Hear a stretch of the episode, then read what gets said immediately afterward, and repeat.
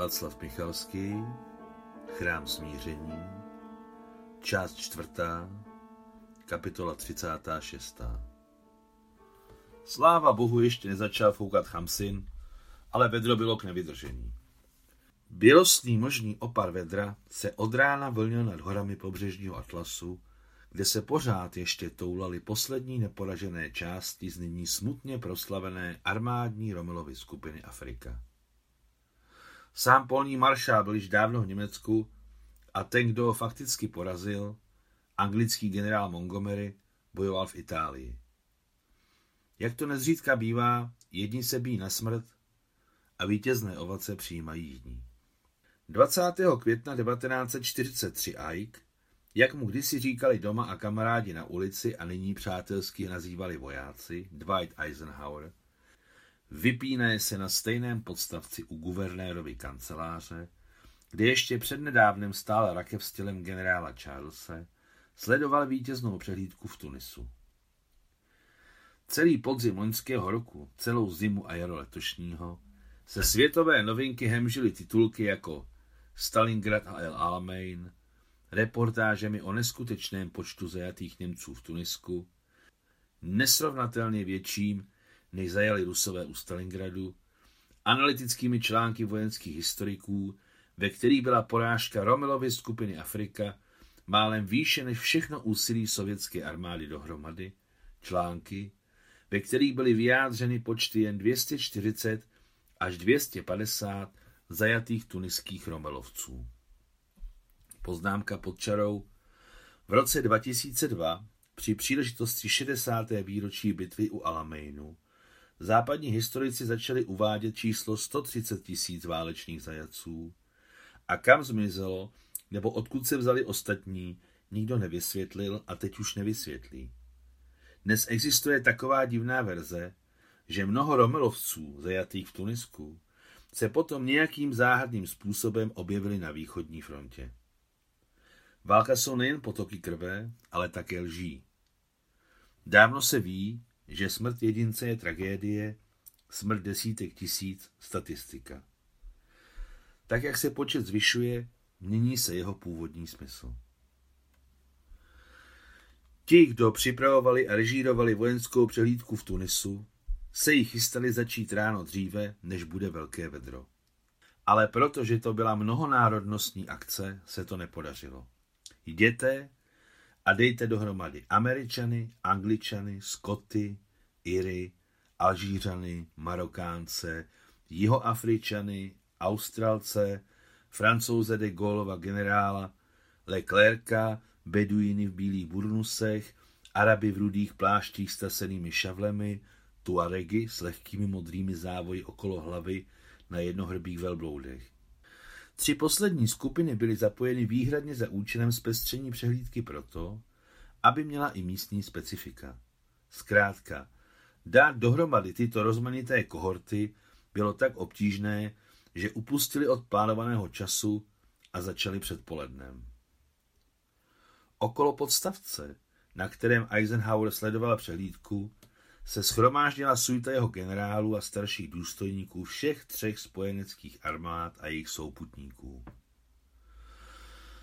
Pod zdmi kanceláře se ještě rozmístilo sto lidí z místní šlechty, mezi ní se pochopitelně našlo místo i pro Mariu Alexandrovnu. Ale bankéř Hadžibek pozvánku do tohoto úzkého kruhu neobdržel, což pro něj bylo velmi zarmucující.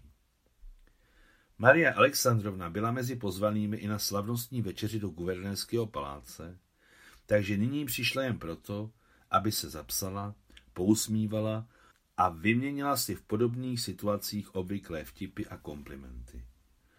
Doktor François v uniformě plukovníka vojenské služby byl také mezi hosty. Lze se obejít bez člověka, který zná nejen evropské, ale i místní jazyky? Na rozdíl od Marie uměl i angličtinu, která v té době ještě nebyla jazykem mezinárodní komunikace. Za úderu bubnů a tympánů, dechového orchestru hrajícího postupně tu americkou hymnu, tu anglickou Bůh ochraňuj královnu, tu Marsejázu, šla nekonečná řada vojsk různých národů.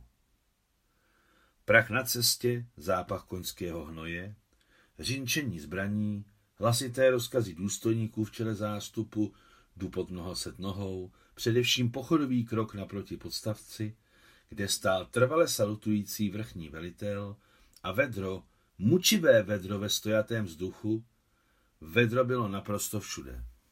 Marie Alexandrovna postála 30 minut a pak se potichu vytratila za kancelář.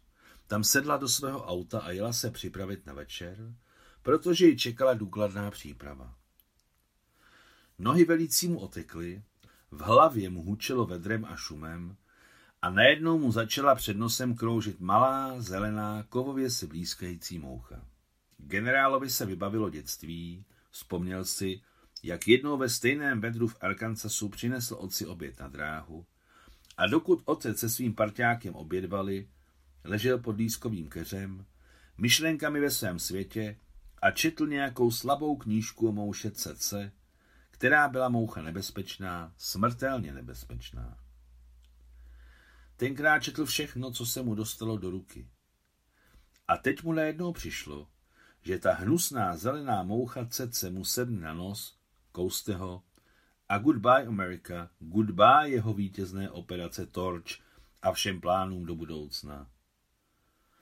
Aby se rozptýlil, zakryl si oči, i když se zdálo, že slunce oslepuje i přes víčka, a vzpomínal na chladné, vápnem příjemně vonící vybělené příbytky trogloditů. Bože, jak teď těm trogloditům záviděl.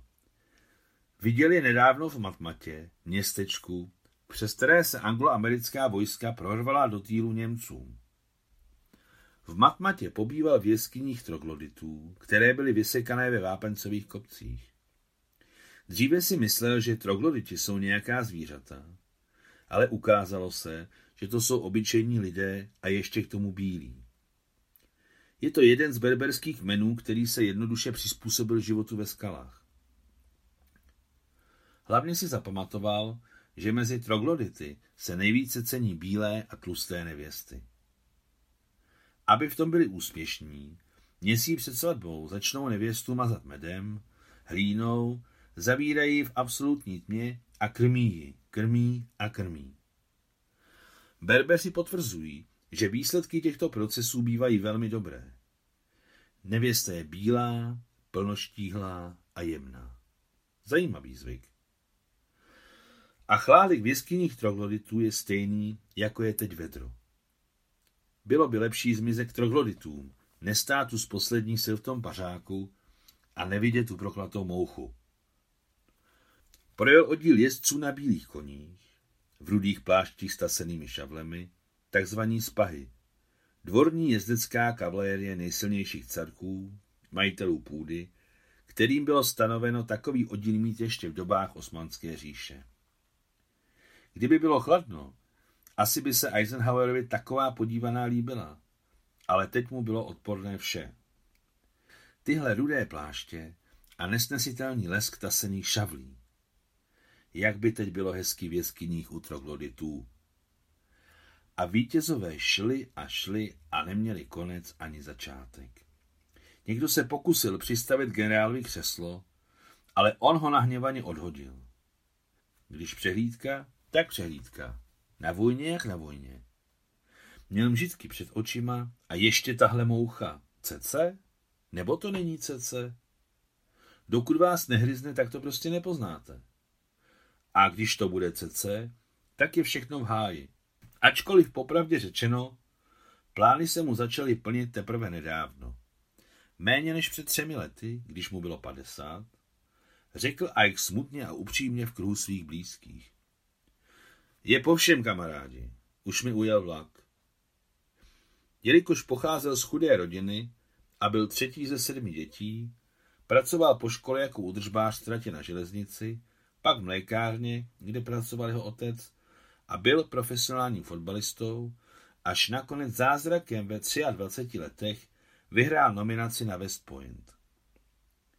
Když dokončil tuto nejlepší důstojnickou školu v USA, Dlouhá léta se motal po štábech, byť jako pracovitý, ale neperspektivní důstojník. V 50 nebyl dokonce ani plukovník. Ve 52 mu náhle začala štěstí napřát. V necelých 53 byl již Eisenhower vrchní velitel spojeneckých vojsk v severní Africe. Ve 54 velel všem sjednoceným spojeneckým vojskům v Evropě celosvětové známý generál Dwight Eisenhower, jak se později ukázalo, který právě začínal svou cestu k nejvyšší moci v USA a fakticky daleko za jejich hranicemi. Květen roku 1943 v Tunisu a tato přehlídka byly přechodovým můstkem k jeho budoucím úspěchům. V levé noze měl křeč, takovou mýval na fotbalovém hřišti, nesnesitelná bolest. A teď ještě ta proklatá moucha. A skočtí dudáci v kostkovaných sukních zadudali na své dudy. Pane, opravdu to celé nikdy neskončí, ale musím stát, musím se držet, ať to stojí cokoliv. Říká se, že když se ho potom doma ptali, Ajku, bylo to ve válce těžké? Odpovídal, ano, na přehlídce v Tunisu. Jak tu ještě dlouho může létat ta proklatá moucha? Doktor François, který ovdověl na konci října 1942, stál nedaleko od Eisenhowera. Na žár byl zvyklý, teple oblečen a svěží duchem. Proč teple oblečen? Protože před silným žárem, stejně jako před silným chladem, je jedna jediná ochrana, teplé oblečení, které v obou případech chrání úplně stejně. Doktor François si všiml nepřirozeného postoje vrchního velitele a toho, jak se snaží vyrovnat s křečí v noze. François znal dobře kancelářskou budovu, pamatoval si, kde musí být tribunka, kterou obvykle stavili na podstavec při vystoupení generála Charlese před širokým auditoriem. Doktor sice nenašel malou tribunku, ale lehký psací pultík. Aniž by kohokoliv zasvěcoval, sám ho přitáhl k podstavci. Aniž žádal o Eisenhoweru souhlas, vstyčil před ním psací pultík, který pečlivě skrýval jeho postoj před ostatními pohledy a umožňoval mu opřít se o lokty. Doktor si sedl do dřepu a začal masírovat generálovu nohu. Dělal to tak tvrdě a dovedně, že bolest rychle Eisenhowera opustila. Zachránil jste mne, brachu, řekl Eisenhower lámanou francouzštinou. To je v pořádku. Hlavně střídejte nohy a přenášejte váhu těla na ruce. Teď se máte o co opřít. Držte se. Budu na blízku, masáž se ještě hodí. Přehlídka bude ještě tři hodiny, řekl doktor François anglicky. Když doktor François uviděl před generálovým nosem zelenou mouchu, chytili šikovně do dlaně, zmáčkl a vyhodil. Vrchní velitel byl šťastný. Do konce přehlídky doktor François ještě generálovi nohy masíroval a přátelsky se rozloučili.